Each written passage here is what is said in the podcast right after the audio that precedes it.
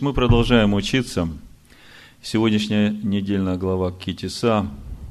Очень серьезная глава. Можно сказать, день злой в жизни народа. Из-за которого до сих пор все идет так, как идет. Господи, я прошу Тебя, пусть Дух Твой премудрости и откровения сойдет на это место. Даруй нам познать богатство славного наследия Твоего – Даруй нам познать путь Твой, чтобы нам познать Тебя и обрести благоволение в очах Твоих. Бешемишо Машихейну. Амин. Вы знаете, когда я читал эту недельную главу, я, как обычно, спрашивал, Господи, а что же самое важное в этой главе? И мы из года в год читаем и как бы видим каждый год что-то самое важное для себя – и то самое важное, что я увидел сегодня, в этот год, читая эту недельную главу, наверное, я бы сказал, это вот тот разговор, который произошел между Моисеем и Богом. И проповедь, я бы назвал так, кого помиловать. Ну, мы знаем, что Моисей, когда уходил, он сказал, что через 40 дней вернется. И народ ждал Моисея. И, и они считали это, эти 40 дней. И традиция говорит, что считать нужно было э, с вечера того дня, когда Моисей ушел, потому что Моисей ушел днем, и они этот день посчитали как э, целый день. А отчет начался с вечера, когда Моисей уже поднялся на гору и 40 дней пребывал на горе и разговаривал лицом к лицу с Богом. Вы знаете, в этой недельной главе я увидел один парадокс такой. Сначала мы читаем, что Моисей разговаривал лицом к лицу с Богом, и потом вдруг Бог дальше говорит, лица тебе э, моего нельзя увидеть. И, кажется, э, что-то здесь не стыкуется. Вы знаете, мне тоже показалось сначала, что не стыкуется, доколе я не вник в суть того э, процесса, который происходил.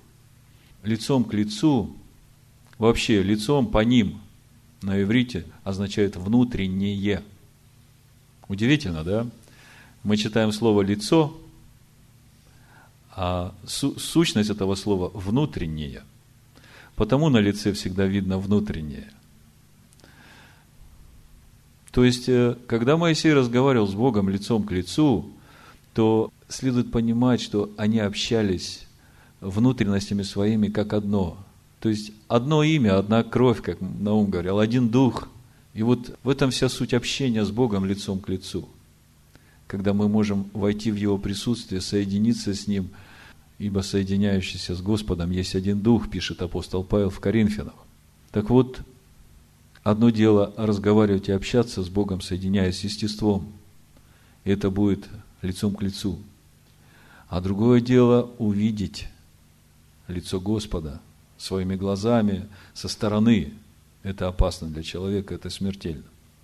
Потому что тот свет, который есть Он, мы не можем выдержать. Вообще ни одно творение не может выдержать, поэтому Бог всегда приходит во мраке. Ну, значит, народ согрешил, не дождался Моисея всего лишь один день. Ну и по их подсчетам было уже 40 дней, и Моисея нет. И они начали беспокоиться и подошли к Аарону и сказали, сделай нам Бога. Дословно написано, сделай нам Элогим. И есть много разных комментариев мудрецов, чего на самом деле просил народ. Я не буду вдаваться в эти комментарии, просто скажу, что я вижу. Народ хотел иметь зрительный образ своего Бога. Если мы сегодня посмотрим на все религии, мы видим ту же самую проблему. Народ ищет зрительного образа Бога. И Бог называет это идолопоклонством. Потому что Бога нельзя увидеть, с Богом можно общаться лицом к лицу, разговаривать, соединяться с сущностями. Потому что Бог – это сущность. И когда народ согрешил и Моисей спустился, он разбивает скрижали. Разбивает скрижали, которые сделал сам Бог. Заметьте, вторые скрижали сделал Моисей. И на них написал Бог своим перстом заповеди.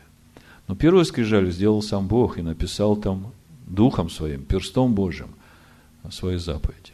И мы уже говорили предыдущие э, года, когда читали, что значит э, произносить хулу на Духа Божьего – и это и есть отвергать его заповеди дерзкой рукою. И Иешуа говорит, вы можете на меня говорить хулу, вам проститься на Сына Человеческого. Но если вы произнесете хулу на Духа Божьего, вам не проститься ни в этом мире, ни в грядущем. То есть, э, если читать по сути, что Иешуа говорит, это э, отвергать дерзкой рукою то, что сказал Бог, надмеваясь и пренебрегаясь, и еще насмехаясь над этим. Но удивительно, что читая сегодняшнюю недельную главу и читая имя Бога, которое Он раскрывает Моисею, мы видим, что там и эти грехи прощаются. Мы немножко э, глубже коснемся все, всех этих 13 имен Бога, через которые Бог раскрывает свою сущность. Вы понимаете, ситуация какая произошла – Моисей разбивает скрижали, разбивает, вы знаете почему, потому что народ, который только что поклонялся видимому образу, э, даже если он в этот момент разобьет этот видимый образ и откажется от него, и Моисей скажет, вот скрижали, которые я принес от Бога, которые Бог мне дал – ничего другого не произойдет, как народ возьмет эти скрижали, поставит на место туда, где стоял этот видимый образ, и будут теперь этим скрижалям поклоняться как видимому образу. Понимаете, это проблема человека перстного. Ему надо видимый образ. А Бог говорит, если мы посмотрим во Второзаконии, когда Моисей уже пишет книгу Второзакония и в прощальной речи обращается к своему народу, когда они уже подошли к обетованной земле – в 4 главе Второзакония написано, в 15 стихе, «Твердо держите в душах ваших, что вы не видели никакого образа в тот день, когда говорил к вам Адонай на Хариве из среды огня». Твердо держите в душах ваших, что вы не видели никакого образа. Поэтому Моисей разбивает скрижали, потому что это будет еще более страшное идолопоклонство. Взять и поклониться каменным скрижалям.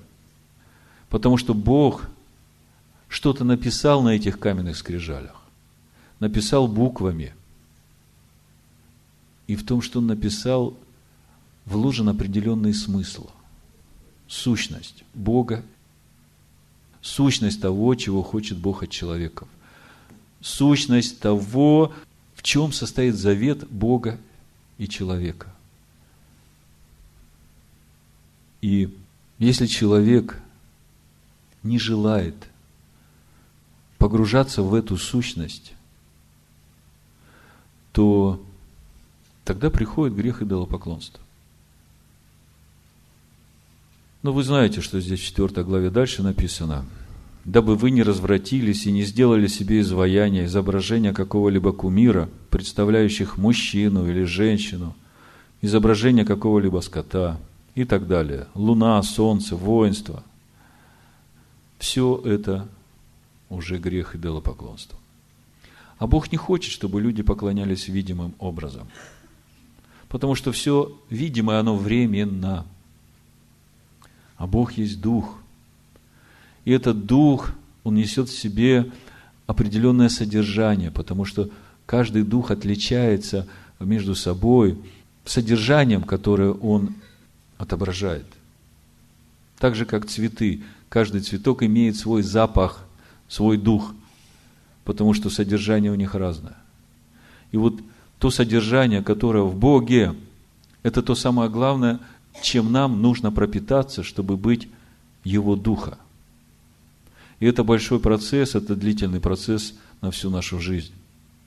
Но самое интересное, что уже с самого начала, когда Бог сотворил человека, Он сотворил его по своему образу и подобию. Он в него все вложил свое – и он вдохнул этого человека э, в человека, которого он сделал из э, земли, земного Адама.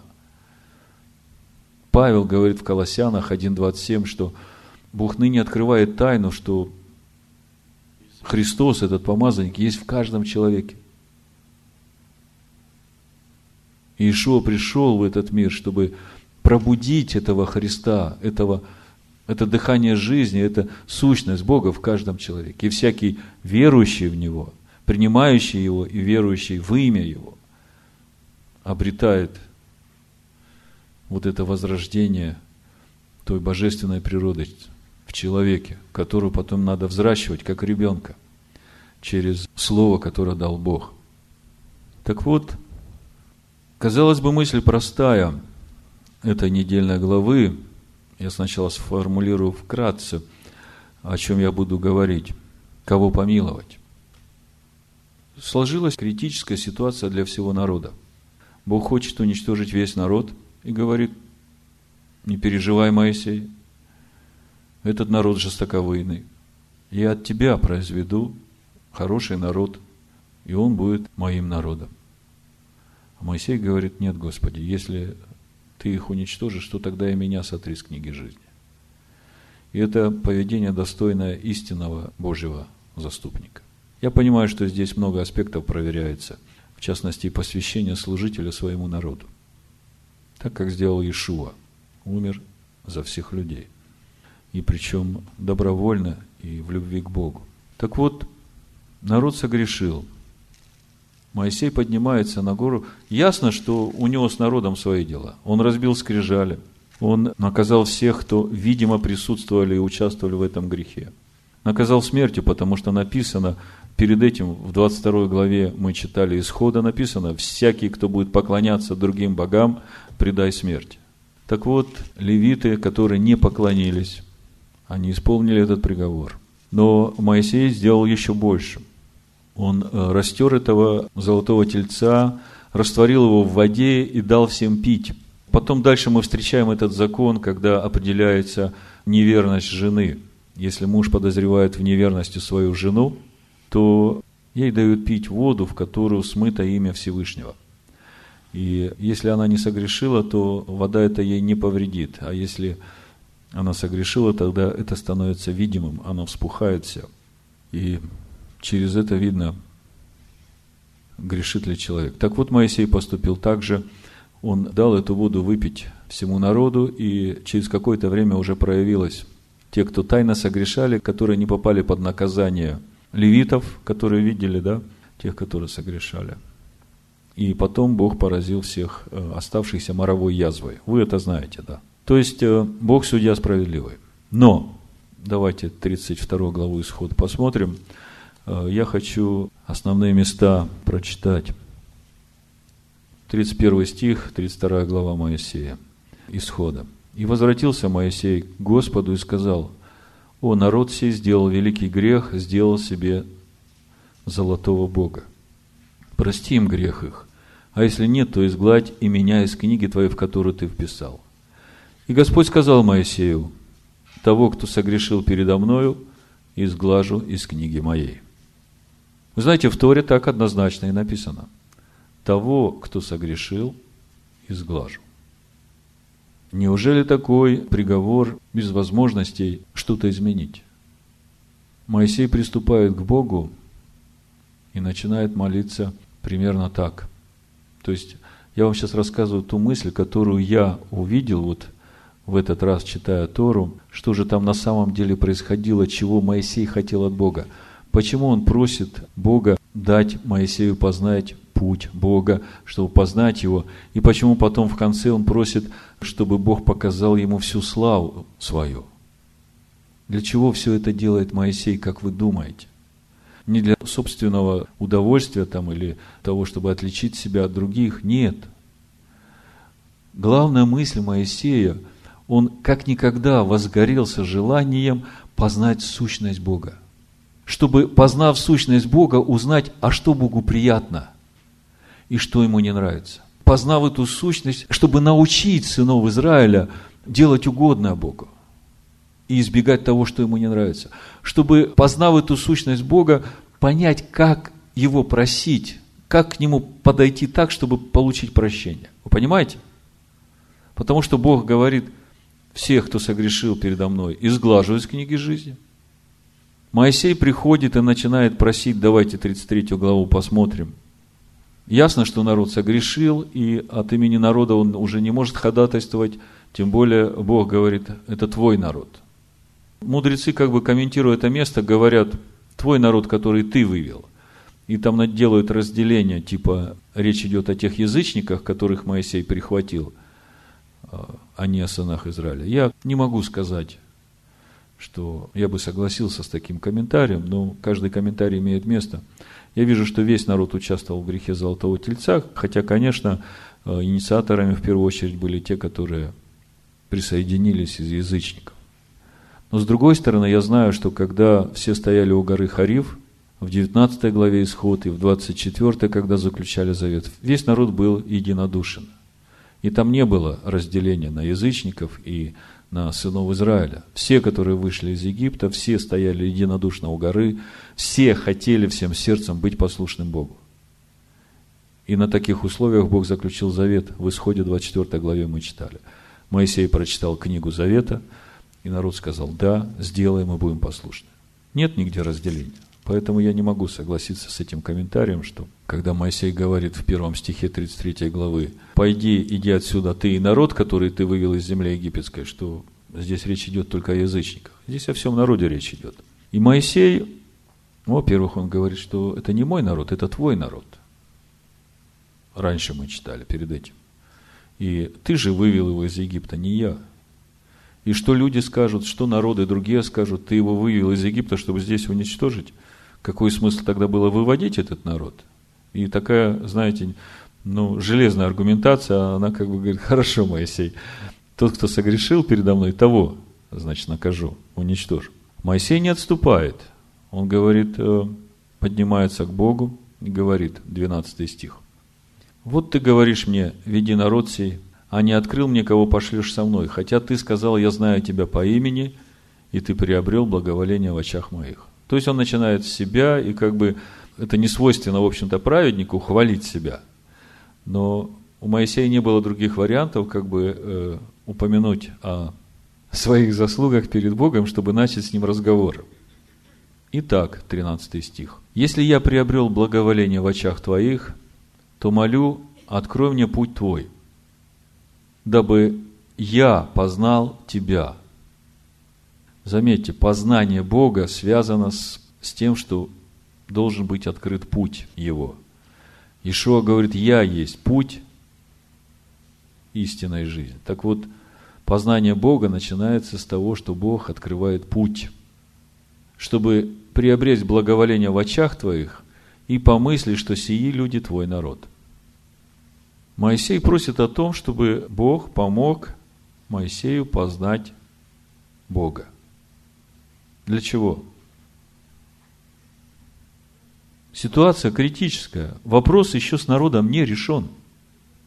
И Моисею надо точно знать, ну, к примеру, так, что у вас какие-то дела, да, с другим человеком, и э, вы хотите дело решить хорошо, но для того, чтобы решить хорошо, хотя вы виноваты в чем-то, вы должны хорошо знать э, сущность этого человека, как он будет реагировать вот на то, что вы сделали нехорошо.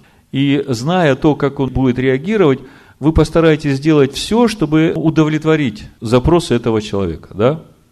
Ну, э, извините, что я это на человека перевожу, но так проще, понятно будет. То есть, вот эта ситуация разговора Моисея с Богом, я ее именно так вижу, что Моисей, э, вот хотя он общается с Богом, но еще не такой большой опыт общения.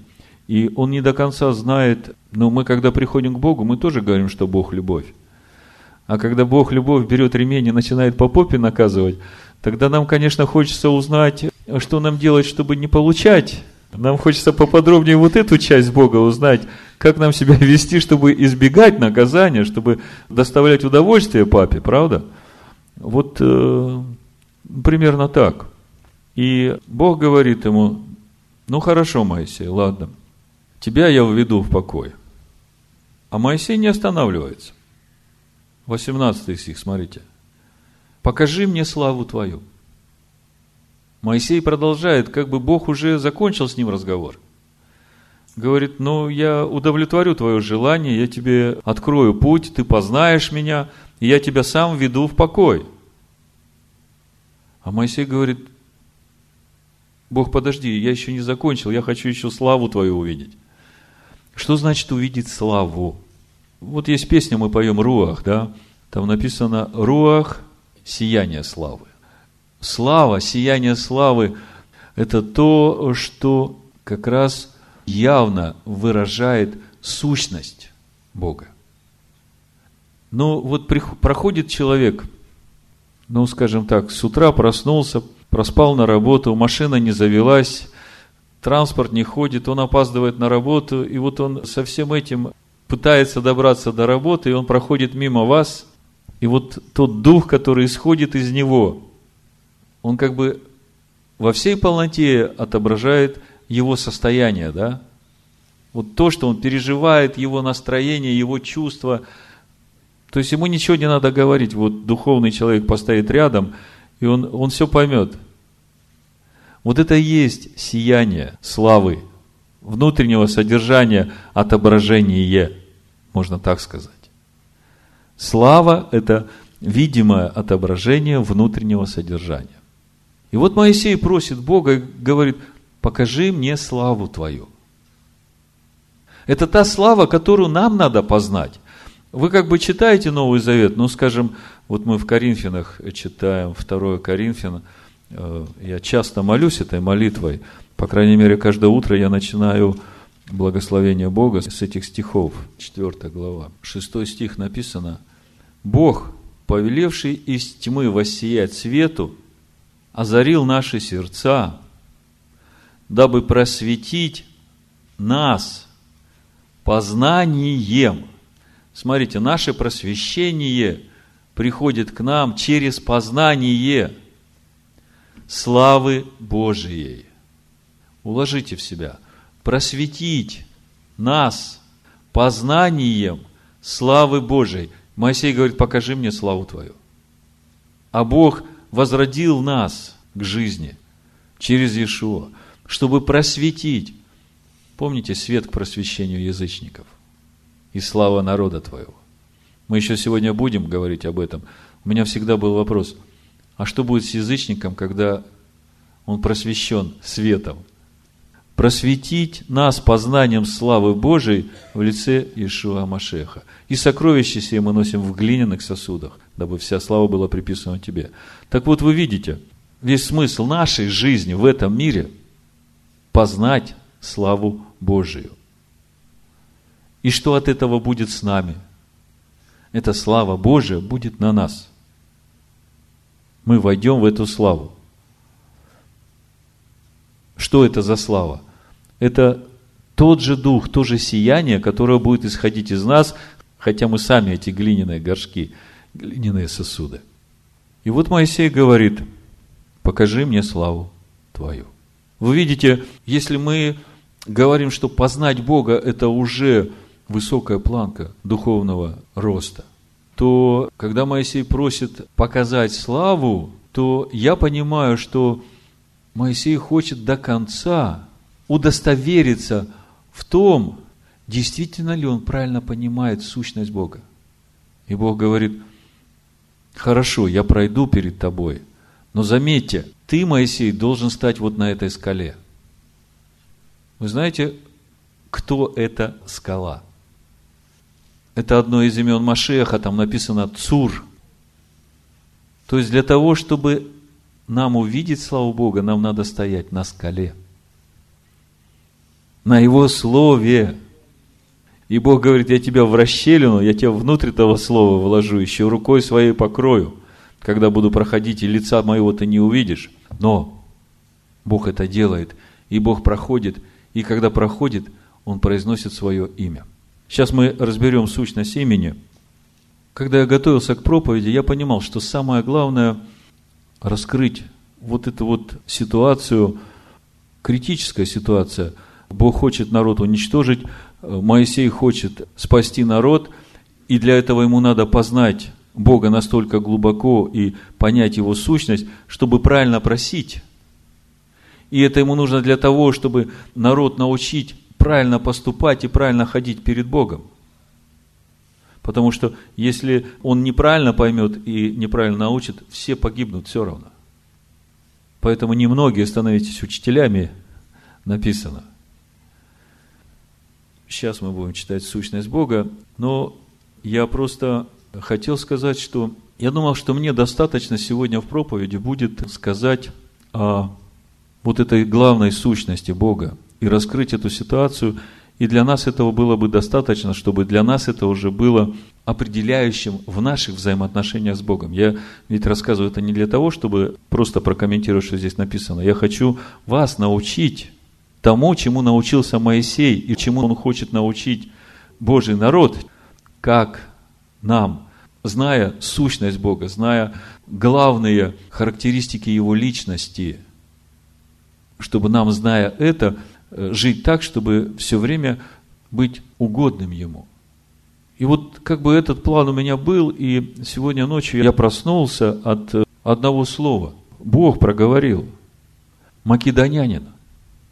Я так проснулся сразу. А я когда засыпал, я еще просматривал все, что у меня было, прочитывал. И я говорю, Господи, ну вот все, что у меня есть, я хочу говорить то, что Ты хочешь говорить. Потому что это же не просто служение сегодняшнее для сегодняшнего дня. Записи идут в кассетах, мы выкладываем это в интернет, и люди во всем мире слушают это и учатся. Поэтому я хочу говорить то, что ты хочешь говорить в контексте этой сегодняшней недельной главы.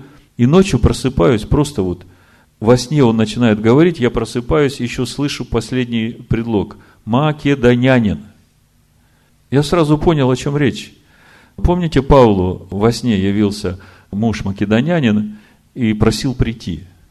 И Павел пошел в Македонию, а Македония это уже э, сегодняшняя э, где-то район Югославии, Сербия, Хорватия, туда, да. Я понял, что речь идет не только о том народе, который уже его народ, который читает каждый год недельную главу. Речь идет о том народе, который Бог создает – из всех народов во имя свое, из язычников. И Бог хочет, чтобы я сегодня показал им, показал, что им нужно знать для того, чтобы попасть в то, что сказал Бог. Здесь, в 33 главе, мы продолжаем читать 19 стих. Моисей говорит, покажи мне славу Твою, и сказал Господь, я проведу перед Тобой всю славу мою, и провозглашу имя Иегову перед тобою, и кого помиловать, помилую, кого пожалеть, пожалею. Удивительный стих. Если читать Тору Санчина, мудрецы просто говорят, милость Всевышнего распространяется на тех, кто ее заслуживает. И человеку не дано понять, кто и по каким причинам будет помилован. Я как-то не согласился с этим комментарием, потому что мне, как и Моисею, важно было четко знать, кого и почему он помилует. Потому что если я этого не буду знать, то тогда нет стопроцентной гарантии, что я попаду в число помилованных. Вы понимаете? Написано, кого помиловать? Помилую. Кого пожалеть? Пожалею. И у меня вопрос, а кого ты помилуешь, Господи? И когда ты будешь миловать, какой главный критерий? Чем ты будешь руководствоваться, когда одного помилуешь, а другого не помилуешь? И вот с этим всем я уснул, и во сне слышу македонянин. Вы знаете, если с народом Израиля уже где-то как-то становится понятным, с уверовавшими из язычников, это просто катастрофа. А Яков говорит, что в Боге нет ни тени перемен. Он неизменен. Если он так сказал, то так оно и будет. Более того, если мы прочитаем 95-й псалом, то тут написано, что независимо от того, и неважно, что думают народы, 10 стих и дальше, 95-й псалом в синодальном русском переводе. «Скажите народам, Адонай царствует, потому тверда вселенная не поколеблется. Он будет судить народы по правде – да веселятся небеса, и да торжествует земля, да шумит море, что наполняет его, Да радуется поле и все, что в нем, и далекуют все дерева дубравные пред лицом Господа. Ибо идет, ибо идет судить землю. Он будет судить вселенную по правде и народы по истине своей. Значит, независимо от того, знают ли народы эту правду или не знают, знают ли они истину Божию или не знают. Хотя Бог сделал все для того, чтобы они знали и правду Божию, и истину Божию. Бог идет судить землю. И будет судить все народы по своей правде и по своей истине. И мы знаем, что она у него одна. И вот мы сегодня разбираем эту критическую ситуацию, когда Бог собирается судить свой народ. И он говорит, всех, кто согрешили, изглажу из книги жизни. И дальше он Моисею говорит, кого помиловать, помилую. Кого пожалеть, пожалею. И вот в контексте всего этого я слышу это слово «македонянин».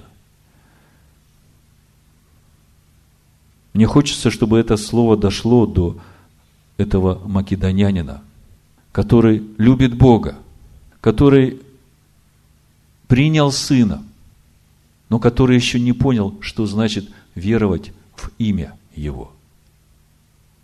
Итак, исход 34 глава. Бог проходит и произносит свое имя. Я, может быть, вкратце из Торы Санчина все эти имена прокомментирую. Значит, мы читаем в нашем переводе, в синодальном, и, к сожалению, перевод не совсем точный. Шестой стих. «И прошел Господь пред лицом его и возгласил пред лицом Моисея. Господь, Господь, Бог человеколюбивый и милосердный, и долготерпеливый, и многомилостивый, и истинный, сохраняющий милость тысячу родов, прощающий вину и преступление и грех, но не оставляющий без наказания, наказывающий вину отцов в детях и в детях детей до третьего и четвертого рода. Значит, в некоторых местах не совсем правильно переведено, поэтому я буду сейчас читать из оригинала Торы и сразу давать э, тот комментарий, то понимание, которое еврейские мудрецы дают на эти имена Бога, которые указывают на сущность Всевышнего. То есть мы знаем, что имя, которое Бог превознес выше всех своих имен, это Слово Бога. Это Его Слово, которое есть правда и истина. Это то, на основании чего Бог будет судить все народы. На основании своего слова. Но есть еще 13 имен Всевышнего, которые раскрывают его характер, его природу. И через это можно увидеть, что Бог не религиозник. И через это мы увидим, я забегаю вперед, что превыше всех – качеств, которое называется, превознесено качество милости.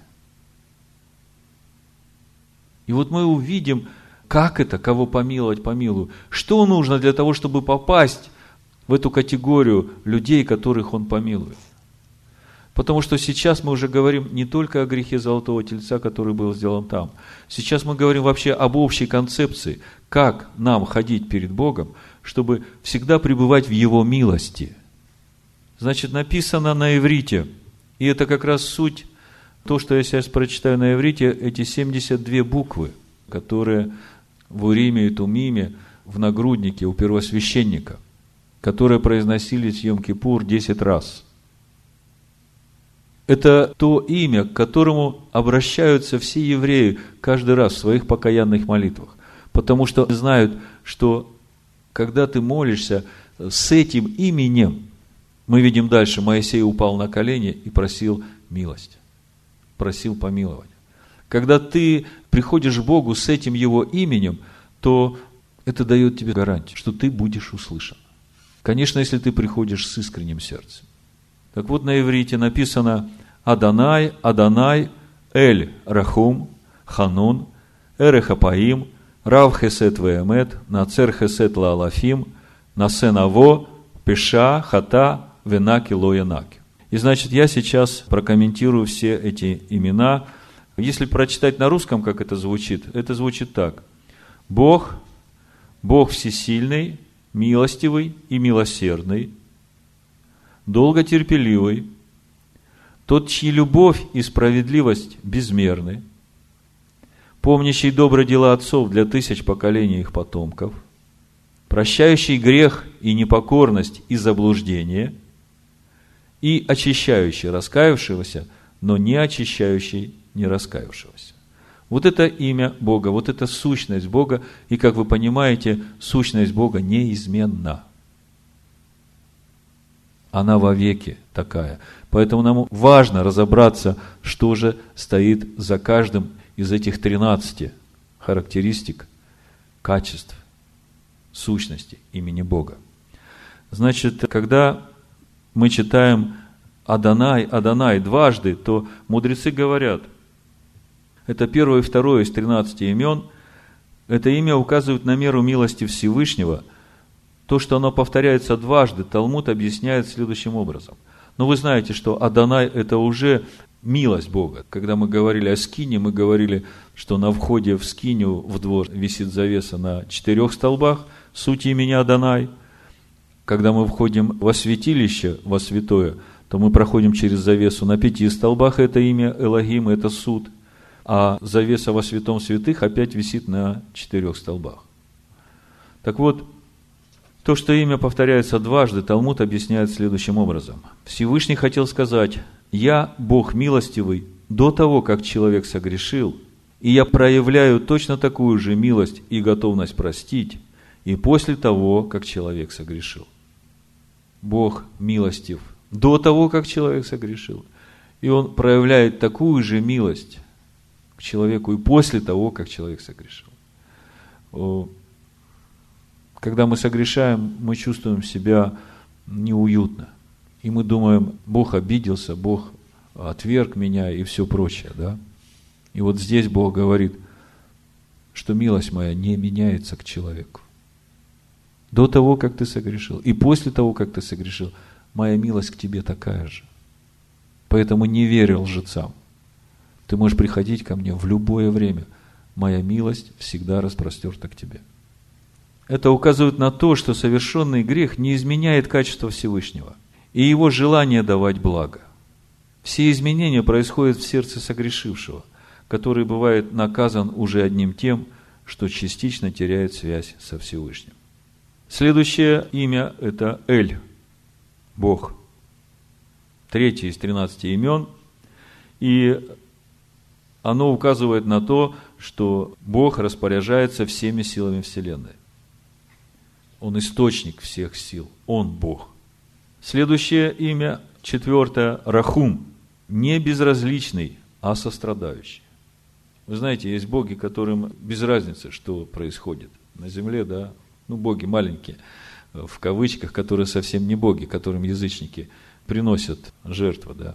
Так вот, многим из них безразлично, что происходит с человеком. А наш Бог, Он рахум, Он не безразличный, Он сострадающий. Не безразличный к страданиям и бедам человека. Милосердный. Ханун. Пятое из тринадцати имен, помогающий праведникам, спасающий их из беды. Долготерпеливый, на иврите Эрих Апаим. Это шестое из тринадцати имен – Всевышний не торопится наказывать за преступление даже злодея, предоставляя ему возможность раскаяться. Вот она, сущность долготерпения Божия. Он не торопится наказывать, он ждет, давая возможность раскаяться. Следующее имя, седьмое и восьмое. Рав Хесет Ваэмет. Тот, чьи любовь и справедливость безмерны. Я все время, когда вдумываюсь, любовь безмерна, это мне понятно – но вот когда я вдумаюсь в слова «справедливость» безмерно, то у меня мозгов не хватает, чтобы всего человека взвесить на весах. А он охватывает весь мир собой. Все им живет и движется, и существует. И он каждое наше желание, каждое наше движение мысли, каждое наше хотение, каждую нашу мотивацию, у него все это взвешено до мили, мили, мили, мили, миллиграмм. Справедливость любовь и справедливость безмерная. Следующее, девятое из тринадцати имен, Нацер Хесетла Алафим, помнящий добрые дела отцов для тысяч поколений их потомков. Написано, Всевышний не подвластен времени и вечно помнит заслуги и добрые дела. Он устанавливает связь между поколениями, распространяя действие добрых дел предыдущего поколения на последующее. Помните, я сегодня в молитве о детях говорил, что если мы доброе оттираем, да, если мы сами имеем это и живем в доброй атмосфере, то это как бы оттирает эти качества у детей. Вот это и есть нацер, хесет, лаалафим, помнящий добрые дела отцов для тысяч поколений их потомков. Прощающий грех на иврите насе авон, 10 из 13 имен, тому, кто раскаивается. Всевышний возвращает изначальную чистоту и силу его души. Причем слово авон написано в переводе означает грех, совершенный преднамеренно. Так вот, раскаявшегося Бог прощает, даже если он преднамеренно совершил грех. Вы представляете, насколько велика милость Бога. Еще дальше, на иврите непокорность, пиша, 11 из 13 имен. Пиша означает открытый бунт против Всевышнего. И это Бог прощает. Хата, заблуждение, 12 из 13 имен. Согласно хата означает нарушение закона по ошибке или незнанию. Слово хата – и последнее, тринадцатое, на иврите «венаке ло енаке» означает очищающий раскаявшегося, но не очищающий не раскаявшегося. Очищающий раскаявшегося. Кого помиловать – помилую. Кого пожалеть – пожалею. Как мне знать, кого он помилует – как мне знать, кого он пожалеет? Мудрецы говорят, это он решает. А я хочу сейчас знать. И я вижу, здесь уже начинает раскрываться его сущность. И Моисей, когда все это увидел, когда увидел эту всю славу, мы читаем дальше, в 8 стихе 34 главы Исход, Моисей тот час пал на землю и поклонился Богу и сказал, «Если я приобрел благоволение в очах Твоих, Владыка, то да пойдет Владыка, посреди нас, ибо народ сей жестоковыен. Прости беззакония наши и грехи наши, и сделай нас наследием Твоим. Видите, реакция Моисея.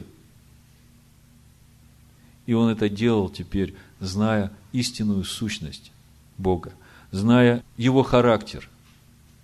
Дальше написано, здесь же, это уже в 72 буквы имени не входит, но написано, припоминающий вину отцов их детям и внукам, третьему и четвертому поколению. То есть, если человек не раскаивается, Бог его не очищает. И это становится наследием до третьего и четвертого поколения детей и внуков, которые будут страдать от этих же самых грехов. И ясно почему – это элементарно. Мы с этим сталкиваемся постоянно. Когда дети видят, как живут родители, и та атмосфера, в которой они живут, это становится их сущностью. Это те качества, которые воспитали у них в доме. Но заметьте, какова велика милость, если Он благословляет до тысячи родов тех, мы же читаем в заповеди, исход, 20 глава, вторая заповедь, 6 стих. Пятый. Не поклоняйся им и не служи, ибо я Господь Бог твой, Бог-ревнитель, наказывающий детей за вину отцов до третьего четвертого рода, ненавидящих меня. И творящий милость до тысячи родов, любящим меня и соблюдающим заповеди мои. Смотрите, если он творит милость до тысячи родов, то, казалось бы, естественным было или как бы равновесно было и наказывать тех, которые делают зло до тысячи родов, да? Но Бог говорит, до третьего и четвертого рода только наказание. И проявляется это так, что в третьем, четвертом роде Бог дает дух покаяния тем, которые живут. Как бы открывает глаза, чтобы они увидели, насколько это плохо, то, в чем они живут. То есть нет безнадежности детям и детям детей, да, у которых родители или отцы и деды жили в грехе. Бог говорит, что я открою им глаза, и они увидят всю э, неправду, в которой жил их род, и дам им возможность покаяться. Уже две тысячи лет мы живем вообще в идеальной ситуации, когда не надо ждать третьего и четвертого рода, когда Иешуа умер за грехи каждого человека. И каждый человек и в первом, и во втором, и в третьем роде, неважно, и в четвертом, может обратиться к Иешуа и тут же получить прощение перед Богом. Так вот, мы видим, что главное качество Творца – это милость. И Моисей это увидел, когда Бог проходил в славе своей. Бог любит миловать, но кого? Вы знаете, когда я читал Исаию, я хочу несколько стихов из Исаия прочитать, из первой главы, то здесь очень явно видно, кого Бог хочет помиловать. Буду читать со второго стиха. «Слушайте небеса и внимай земля, потому что Господь говорит, «Я воспитал и возвысил сыновей, а они возмутились против меня». Вол знает владетеля своего, и осел ясли господина своего, а Израиль не знает меня. Народ мой не разумеет. Увы, народ грешный, народ обремененный беззакониями и так далее. И дальше, 16 стих. «Омойтесь, очиститесь, удалите злые деяния ваши от очей моих, перестаньте делать зло, научитесь делать добро, ищите правды, спасайте угнетенного, защищайте сироту, вступайтесь за вдову. Тогда, вот это тогда, это ответ, кого помиловать. Тогда придите и рассудим, говорит Господь, если будут грехи ваши, как багряная, как снег убелю. Если будут красны, как пурпур, как волну убелю. И вот 19 стих. Если захотите и послушаетесь, то будете вкушать блага земли. Мы видим свободный выбор человека. Если захотите, значит Бог говорит о том, что можете. Весь вопрос в том, хотите вы этого или не хотите. Если захотите и послушаетесь, будете вкушать благо земли, потому что я помилую вас. И если ваши грехи будут как багряная, очищу, будут как волну убелю. То есть мы видим, что сущность Бога – милость. И мы видим, что Бог хочет миловать. Вопрос был в том, кого ты, Господи, хочешь миловать. И мы видим, Он говорит к своему народу – научитесь делать добро. И его народ знает, что такое добро. Добро – это свет, зло – это тьма. А как же быть тем, которые не знают? Как же быть тем, которые из всех народов, которые не выросли в Торе, которые даже если захотят, не смогут покаяться?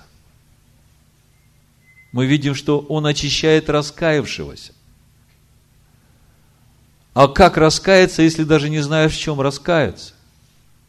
Если ты не знаешь, что нравится Богу и что не нравится.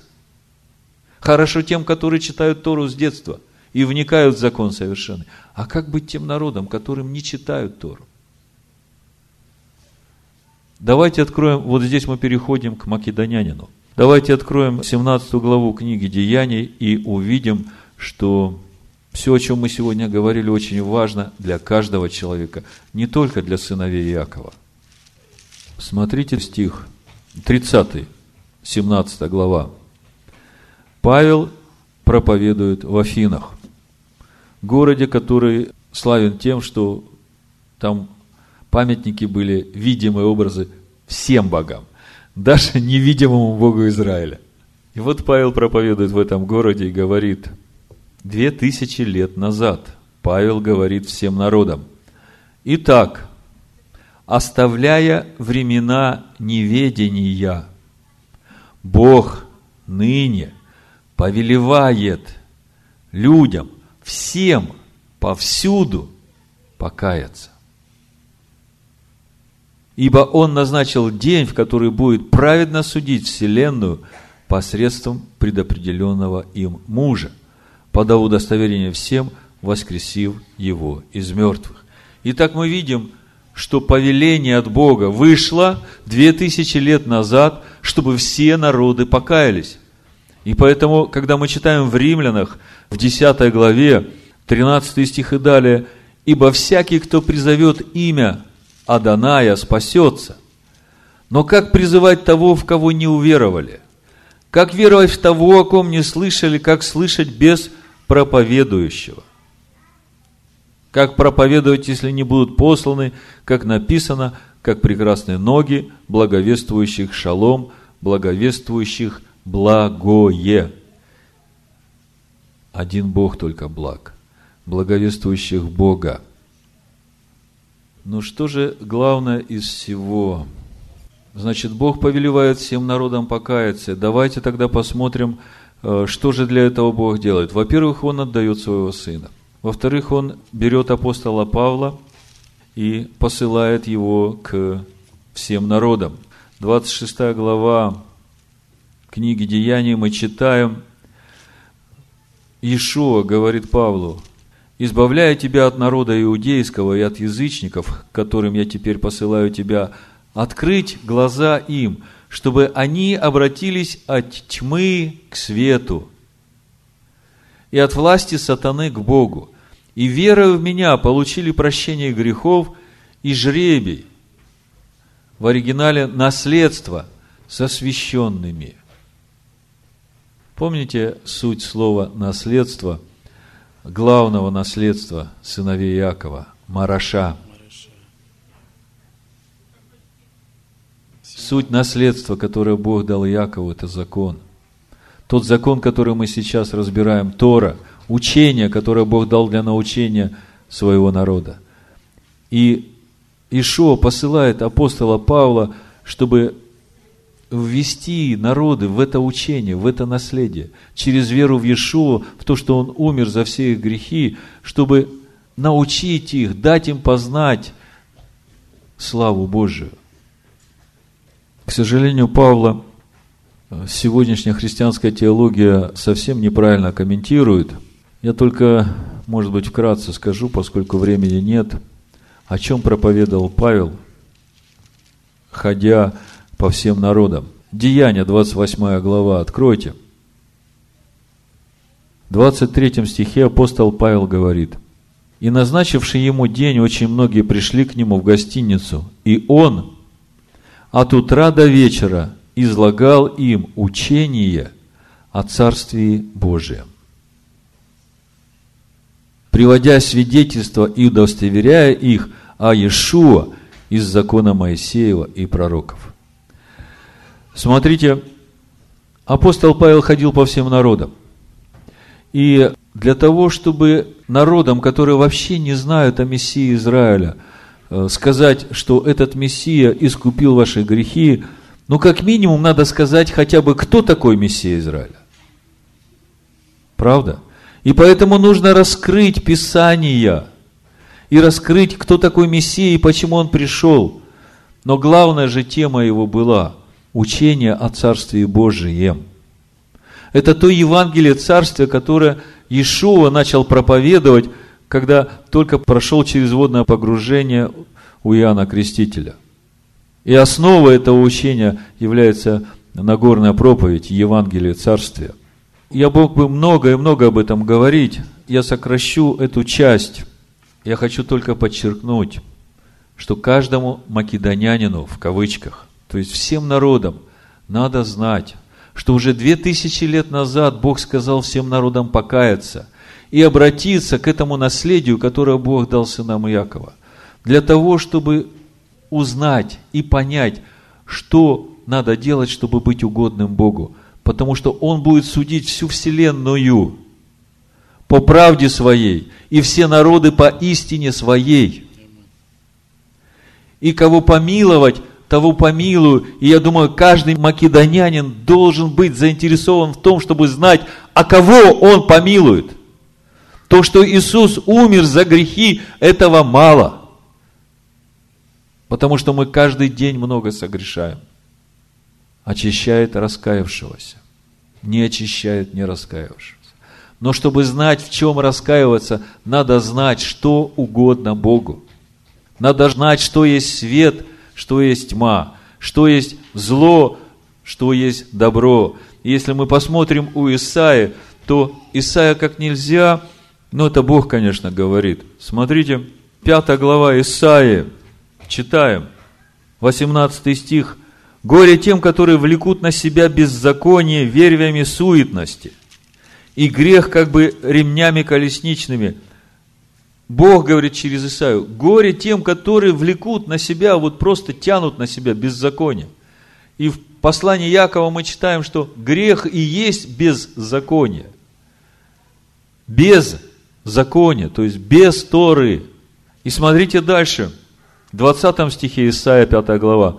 Горе тем, которые зло называют добром, и добро злом, тьму почитают светом, и свет тьмою. Большая часть сегодняшних верующих именно в таком состоянии находится, потому что попали под влияние лжеучителей, которые тьму называют светом, которые говорят, Бог освободил нас от закона, от учения, которое Бог дал для научения своего народа. И тем самым говорят, что беззаконие для нас благодать. Тем самым тьму называют светом – Бог через Исаию говорит, горе тем, которые тьму называют светом. Несколько мест Писания еще прочитаю и закончу, чтобы вы понимали, что все это серьезно. Третье царство, 8 глава, с 23 стиха. Молится Соломон на открытии храма. Третье царство, 8 глава, 23 стих. Соломон говорит, Господи, Боже Израилев, нет подобного тебе, Бога на небесах вверху и на земле внизу. Ты хранишь завет и милость к рабам твоим, ходящим пред тобою всем сердцем. К кому хранит милость? Которые ходят перед Богом всем сердцем. Дальше смотрим. Неемия 1.5. Первая глава Неемия. Во всех Писаниях речь идет об одном и том же. И Бог говорит о том, кого Он милует. Кого помиловать, помилую, кого пожалеть, пожалею.